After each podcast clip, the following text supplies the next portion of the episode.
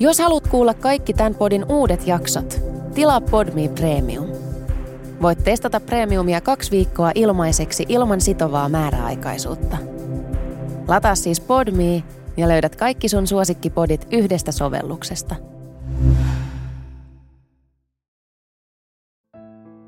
Kuuntelet Murhan anatomia-podcastia, joka käsittelee ulkomaisia henkirikoksia. Ensimmäisen eli kuluvan kauden teemana ovat sarjamurhaajat. Podcastin Instagram löytyy nimellä at Murhan anatomia podcast. Sieltä löytyy kuvitusta tapauksiin liittyen, ja lisäksi joka viikko on käsittelyssä yksi true crimeen liittyvä käsite tai ilmiö. Podcastia voit kuunnella Acastista, iTunesista, Spotifysta ja Suplasta. Supla Plus tarjoaa kesäetuna kuukauden ilmaisen kokeilujakson koodilla kesä 2020. Supla Plusassa voit kuunnella äänikirjoja rajattomasti. Mene osoitteeseen supla.fi kautta lunasta ja syötä koodi kesä 2020, jossa kesä on kirjoitettu isoilla kirjaimilla. Koodi on voimassa heinäkuun loppuun saakka.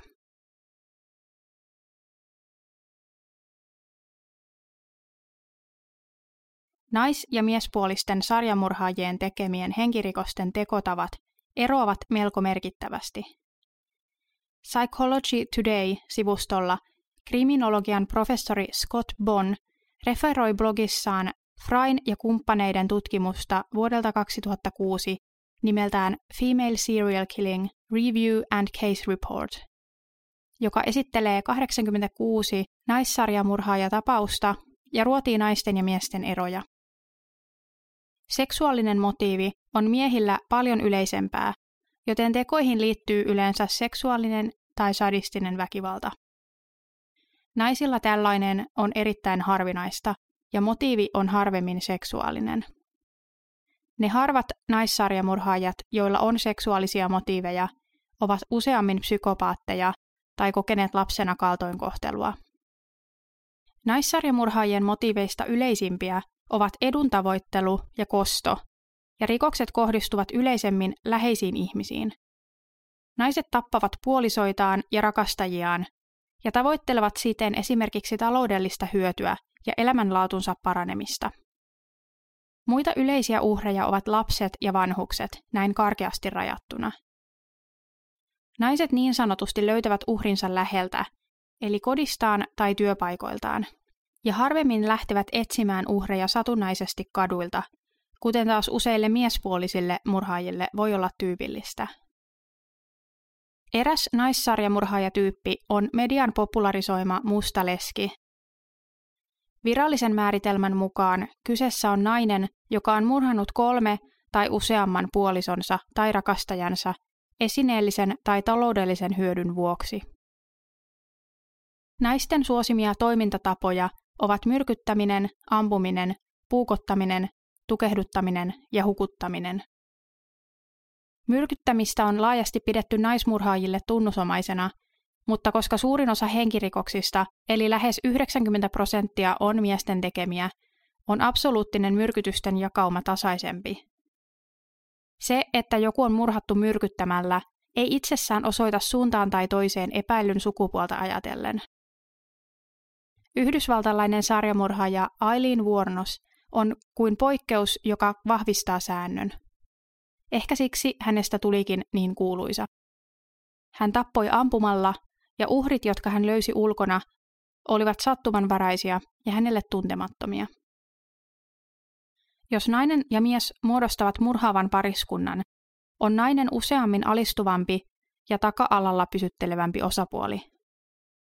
Hän saattaa esimerkiksi olla se, joka valitsee uhrit miellyttääkseen miespuolista osapuolta. Esimerkkinä Psychology Today mainitsee Gerald ja Charlene Gallegon, ja samanlainen kaava on nähtävissä myös David ja Catherine Byrnissä, joista kertoo podcastin jakso nimeltä Talo numero kolme.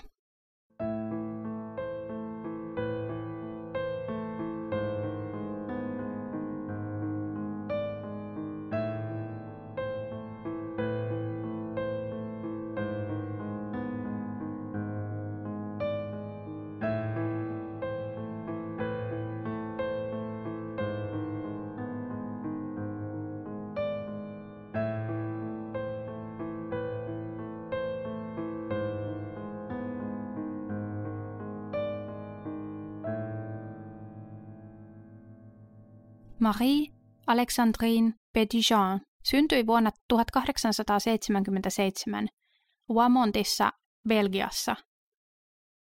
Hänen vanhempansa olivat köyhiä maanviljelijöitä flaaminkielisellä alueella. Marie joutui jo lapsena osallistumaan raskaisiin töihin maatilalla. Hän oli pienestä asti kunnianhimoinen ja haaveili paremmasta elämästä. Hän pyrki lähtemään pois vaatimattomasta kodistaan heti, kun se olisi mahdollista.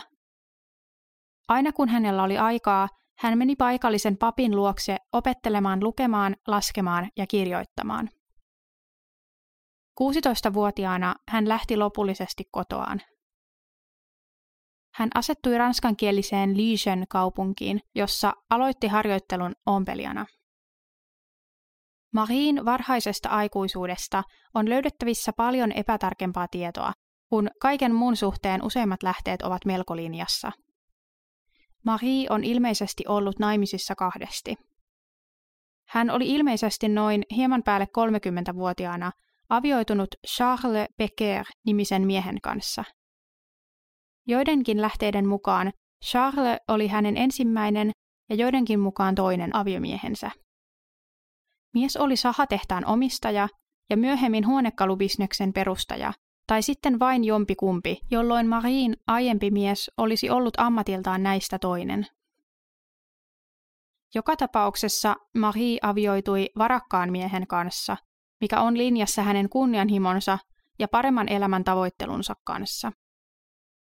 Miehensä rinnalla Marie yritti parhaansa mukaan pysyä Pariisin muodin aallonharjalla ompelemalla itselleen toinen toistaan muodikkaampia asuja.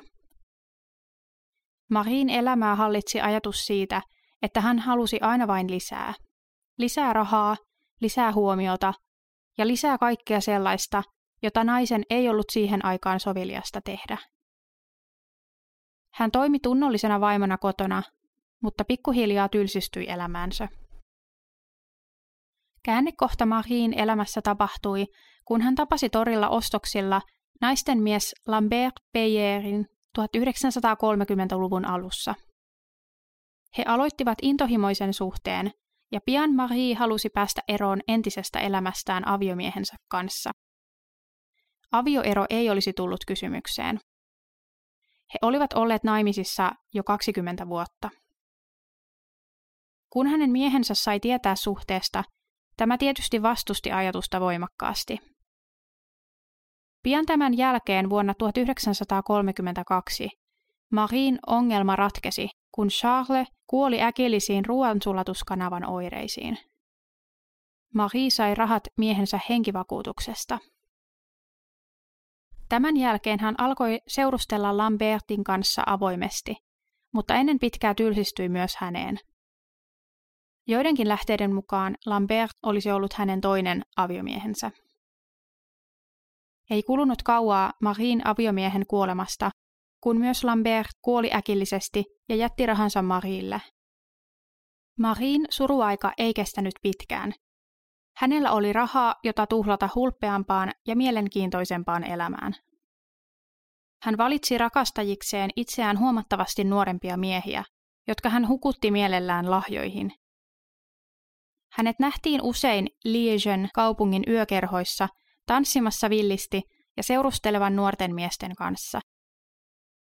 Hän saattoi maksaa miehille erilaisista palveluksista, ja hän mieltyi erityisesti 20 vuotta häntä nuorempaan mieheen, Maximilian Houdin. Marie sai osakseen paljon paheksuntaa käytöksensä johdosta, mutta hän ei tuntunut välittävän siitä. Marie on puolustanut mieltymystään nuorempiin miehiin siten, että hänen mielestään ihminen on niin nuori kuin itse kokee olevansa. Marin perimät liiketoimet menivät nurin, ja hänen tuhlaileva tyylinsä veisi hänet pian vararikkoon. Hänen pitäisi keksiä uusi tulonlähde tai alkaa elää vaatimattomammin, mutta jälkimmäinen vaihtoehto ei tullut kysymykseen. Marilla oli myös muita ystäviä kuin rakastajansa. Useimmat hänen naispuoliset ystävänsä olivat häntä hieman vanhempia naisia, ja tämä asetelma johtikin siihen, että Marie keksi alkaa työskennellä iäkkäämpien naisten hoitajana ja seuraneitinä – Tuohon aikaan ilmeisesti iäkkäämmäksi luettiin jo kuusissa kymmenissä olevat. Marie oli itsekin jo 55-vuotias, kun hänen miehensä kuoli. Kun hänen ystävänsä Marie Dupagne Castado tuli yhtäkkiä pahoinvoivaksi ja sairastui, hän ryhtyi huolehtimaan tästä. He olivat menneet eränä päivänä yhdessä elokuviin, ja nainen oli lainannut Marille 19 000 frangia. Elokuvien jälkeen he viettivät iltaa yhdessä, ja silloin nainen sai ensimmäisiä oireita. Hoidosta huolimatta naisen tila vain paheni, kunnes hän lopulta kuoli kotonaan. Marie kutsuttiin pian kuulusteltavaksi. Joku oli lähettänyt syyttäjälle nimettömän kirjeen, jossa epäili Marilla olevan jotain tekemistä Marie Dupagne Castadon kuoleman kanssa. Marie ei myöntänyt mitään, vaan väitti, että nainen kuoli vanhuuttaan. Hän sanoi, eivätkö kaikki kuole ennemmin tai myöhemmin. Mitään todisteita Marita vastaan ei ollut, joten hän pääsi vapaaksi. Marie jatkoi rikkaiden naisten hoitajana työskentelemistä. Hänen hoitamiensa naisten iät, jotka ovat tiedossa, vaihtelivat 45-85 vuoteen. Ensin huolettavia löytyi hänen ystäväpiiristään. Sitten hän kääntyi asiakkaiden puoleen. Hän oli avannut pienen ompelupuodin, jossa tapasi sopivia kohteita säännöllisesti. Hän vei sopivat naiset takahuoneeseen keskustelemaan avun tarpeesta, ja siellä he sopivat, että Marie alkaisi hoitaa heitä. Kun nainen nimeltä Marie-Louise Evrat Krull kuoli marraskuussa 1935, hänen sukulaisensa olivat ymmällään. Eivätkä vähiten siksi, että naisen rahat oli testamentattu täysin tuntemattomalle miehelle, mutta myös siksi, että nainen kuoli niin yllättäen. Mies, jolle rahat oli testamentattu, sattui olemaan Marie Beckerin hyvä ystävä. Tämä kirvoitti jonkun lähettämään uuden kirjeen syyttäjälle. Siinä Marita syytettiin hoidokkiensa murhista sekä väärennöksestä, jolla tämä oli saanut naisen rahat itselleen. Lääkäreiden mukaan tämän naisen kuolinsyy oli luonnollinen, mutta Marie pysyi poliisin mielessä epäilyttävänä henkilönä. Eräs Madame Gishnö oli kertonut poliisille keskustelustaan Marien kanssa. Hän oli valittanut omasta aviomiehestään ja toivonut tämän olevan kuollut, mihin Marie vastasi, että jos tämä oli tosissaan, hänellä olisi jauhetta, joka hoitaisi homman jälkiä jättämättä. Vuodesta 1933 vuoteen 1936 Marie hoiti 14 naista, joista kymmenen oli kuollut. Hän oli osallistunut näiden naisten hautajaisiin ja itkenyt heidän haudoillaan. Marien toimista ei suoritettu minkäänlaista poliisitutkintaa. Lopuksi poliisi oli saanut jopa kolme anonyymiä kirjettä, joissa väitettiin Marin suorittaneen murhia sekä väärennöksiä. Lisäksi oli tuo Madame Gischnerin todistus. 30. syyskuuta vuonna 1936 Marie osallistui hoidokkinsa Madame Langen hautajaisiin yhdessä Madame Weissin ja Madame Lamin kanssa. Marie kutsui naiset luokseen hautajaisten jälkeen juomaan teetä ja seurustelemaan. Madame Weiss kuoli vierailulla yllättäen. Koska poliisit olivat pitäneet Marita silmällä jo pidemmän aikaa, he pyysivät, että Madame Lamy kutsuisi Marien luokseen, jotta he saisivat hänet kiinni.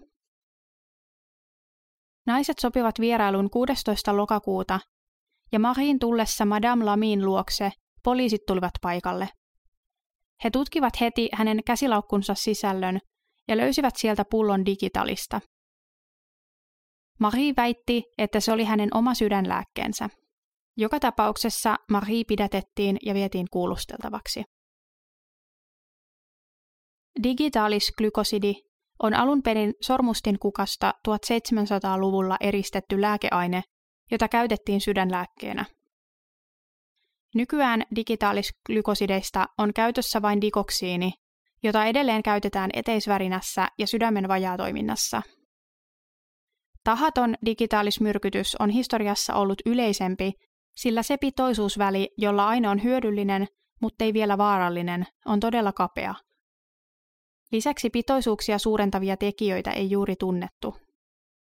Nykyään dikoksiini ei ole ensisijainen lääke, mutta sen käyttö on turvallista, koska pitoisuutta osataan nykyään mitata ja lääkkeiden yhteisvaikutukset ovat tunnettuja. Digitaaliksen tavallisimpia haittoja ovat rytmihäiriöt, pahoinvointi, oksentelu, ruokahaluttomuus ja hermostollisista oireista muun muassa värinäynhäiriöt. Kroonisesta myrkytyksestä tekee haastavan se, että myrkytysoireet muistuttavat lääkkeellä hoidettavan sairauden oireita. Marin tutkinut lääkäri ei havainnut mitään vikaa Marin sydämessä. Nainen oli nimennyt henkilöt, joilta oli saanut lääkkeet, mutta kyseiset ammattilaiset olivat jo kuolleita, eikä mistään rekistereistä löytynyt tietoa, että Marie olisi ollut hoidossa sydämensä vuoksi. Tutkijat myös huomauttivat, että Marie oli käynyt ahkerasti tanssimassa ja huvittelemassa, joten tämä ei voinut olla erityisen sairas. Tämä asia ei toki yksinään todista digitaaliksen tarvetta vastaan. Marita epäiltiin murhista, ja digitaaliksen epäiltiin toimineen hänen murhavälineenään, sillä sen yliannostus voi aiheuttaa ruoansulatuskanavan oireita, jollaisia useimmat uhrit olivat kokeneet. Lisäksi huomio kiinnittyi myös Marin ensimmäisen miehen Charles Beckerin sekä hänen rakastajansa Lambert Peyerin kuolemiin. Poliisi tutki Marin kodin ja löysi uhreille kuuluneita koruja, vaatteita ja muita tavaroita, kuten viimeiseksi kuolleen Madame Weissin laukun, joka sisälsi 40 000 frangia käteistä. Hänen hoitamiensa naisten ruumiit kaivettiin ylös ja tutkittiin digitaaliksen suhteen. Kaikissa ruumiissa oli jäämiä lääkkeestä. Marie pysyi vangittuna, kunnes tutkinta hänen epäilystä rikoksistaan oli valmis. Hänen oikeudenkäyntinsä alkoi vuonna 1938. Hänen kerrotaan pukeutuneen hyvin nuorekkaasti, mikä korosti sitä, miten nuorena hän itseään piti. Hän esiintyi oikeudessa loppuun asti syyttömyyttään vakuuttaen. Hän esitti kaltoin kohdeltua ja väärin ymmärrettyä naista, jota syytettiin keksityin tarinoin ja tekaistuin todistein.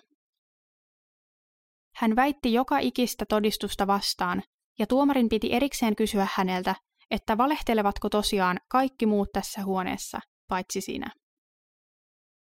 Marie oli kuin kiireessä ja olisi halunnut asian, eli oikeudenkäynnin, pian pois päiväjärjestyksestä, jotta voisi osallistua omiin menoihinsa. Oikeudessa esitettiin 1800 todistetta ja lähes 300 ihmisen todistukset. Marin todettiin aiheuttaneen myös miehensä Charlesin ja rakastajansa Lambertin murhat. Hän oli sekoittanut digitaalista juomiin hoitaessaan naisia. Osa naisista oli saanut oireita Marin hoiden aikana, mutta säästyneet kuolemalta. Näitä oli kuitenkin selvästi vähemmistö. Marie oli hankkinut varallisuutta pääosin väärentämällä näiden naisten testamentteja ja ohjamalla siten rahoja itselleen. Naisilta varastaminen oli toissijaista. Motiivina murhiin oli ainakin raha. Laajempi tulkinta on se, että Marie olisi yrittänyt elää uudelleen kadotettua nuoruuttaan. Raha nimittäin kului lähinnä hänen nuorille miesseuralaisilleen, joita hän lahjoi jatkuvasti, ja siten jäi toistuvasti rahapulaan. Hänen pukeutumisensa oli aina muodin mukaista, ja hänestä otetuissa kuvissa näkyykin, miten hän on muun muassa pukeutunut turkiksiin. Hänen elämäntyylinsä ylläpito vaati jatkuvaa rahavirtaa. Marie ei vaikuttanut olevan koskaan huolissaan siitä, miten itse pärjäisi, kun rahat loppuvat. Hän jotenkin luotti siihen, että kaikki aina järjestyy. Summia, joita hän lahjoitti nuorille miehille, hän kuvaili puheissaan pieniksi ja mitättömiksi, eikä hän tuntunut ymmärtävän, miksi asiaa niin ihmeteltiin. Lukuisat hänen vanhoista poikaystävistään olivat kertoneet, miten Marie oli jatkuvasti hukuttanut heidät lahjoihin. Marie Becker todettiin lopulta syylliseksi 11 murhaan. Hän sai mediassa lisänimen Mustaleski, vaikka hän ilmeisesti murhasi vain kaksi puolisoaan. Hän sai kuolemantuomion, joka Belgiassa muutettiin aina elinkautiseksi vankeudeksi. Marie kuoli vankilassa vuonna 1942, ollessaan 61-vuotias. Kiitos kun kuuntelit tämän jakson. Jos haluat, voit jättää arvostelun podcastille iTunesissa. Podcastille voi lähettää sähköpostia osoitteeseen murhananatomia at gmail.com. Seuraava jakso ilmestyy taas ensi viikolla.